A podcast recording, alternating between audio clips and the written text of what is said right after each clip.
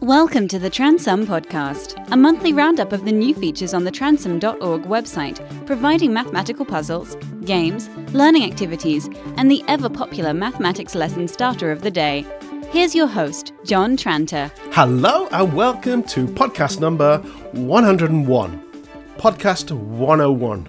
Sounds like an introductory course to podcasting. Anyway, it is the podcast for the month of April twenty twenty-three. It's now the uh, the first of April, and I must say I'm exhausted. Uh, not surprisingly, really, because I've just completed a thirty-one day march. Do you get it? thirty-one, yes. Okay, right, let's uh, begin, as normal, with the puzzle of the month. Cupcakes were being sold at three prices. Large cupcakes were one pound each, medium cupcakes were two for a pound, and small cupcakes were three for a pound. Some children, there were as many boys as girls, and uh, two of the girls were twins. Uh, these children were given seven pounds to spend on these cupcakes, and each child received exactly the same types and number of cupcakes. And no cupcakes were cut up or divided, or no cupcakes were harmed in the making of this puzzle. Anyway, the question is, how many cupcakes did each receive, and how many children were there? So, rewind this podcast if you want to hear that again.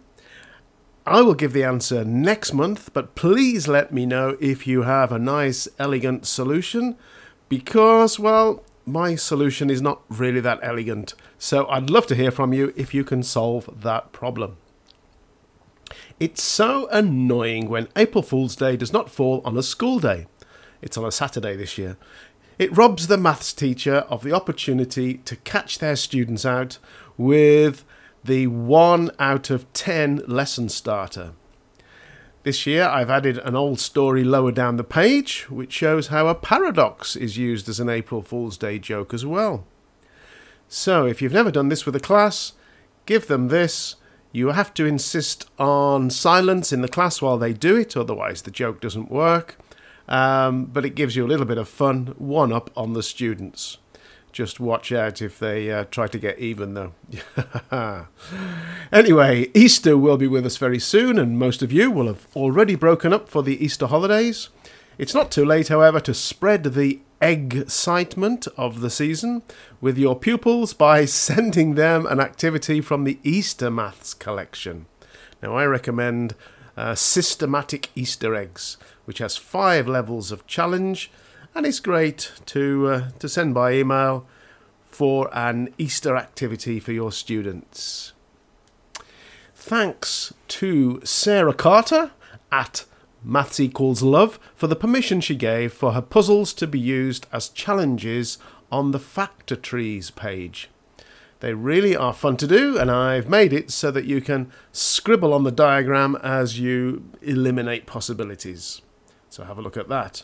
By the way, all the things I'm talking about, all these links, are in the newsletter, transum.org forward slash newsletter. Or if you prefer, transum.org oblique newsletter.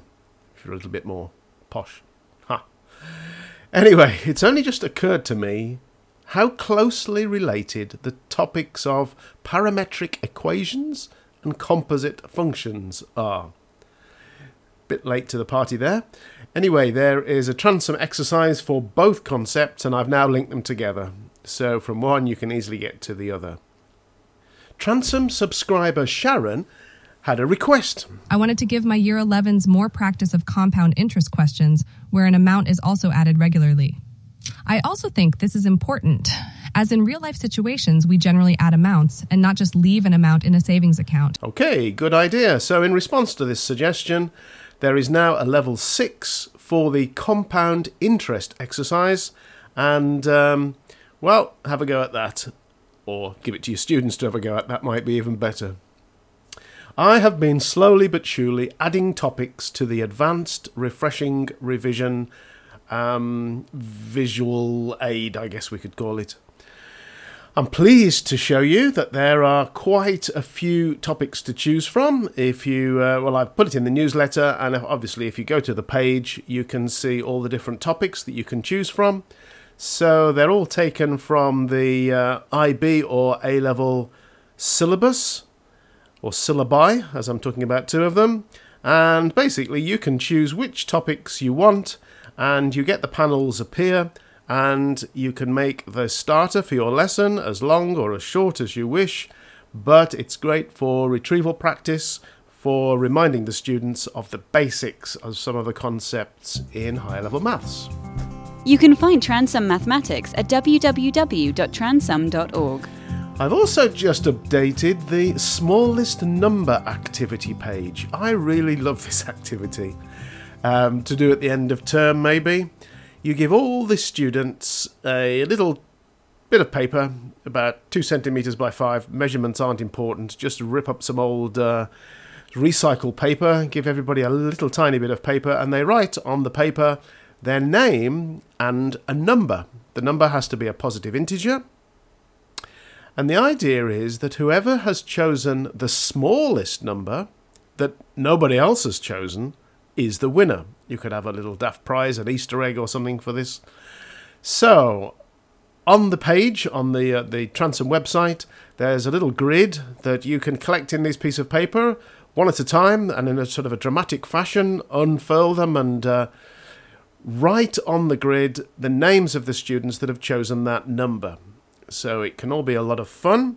Um, obviously the students, by the way, I should have said this earlier, have to keep their numbers to themselves, keep them secret as they're writing them down, and then scrunch their piece of paper up so nobody else can see.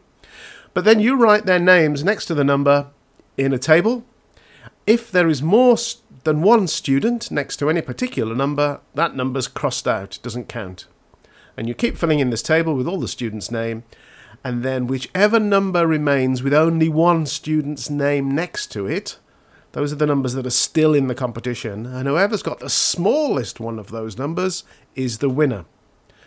I'm sure I've made that sound more complicated than it really is. Anyway, all the instructions are on the page, but it's great fun, and it's it's something that the students will really struggle to try and figure out a strategy of how to choose the number that they're going to pick. Do they do they pick one and two, or are those too obvious and other students will have picked them? So where exactly do they choose their number?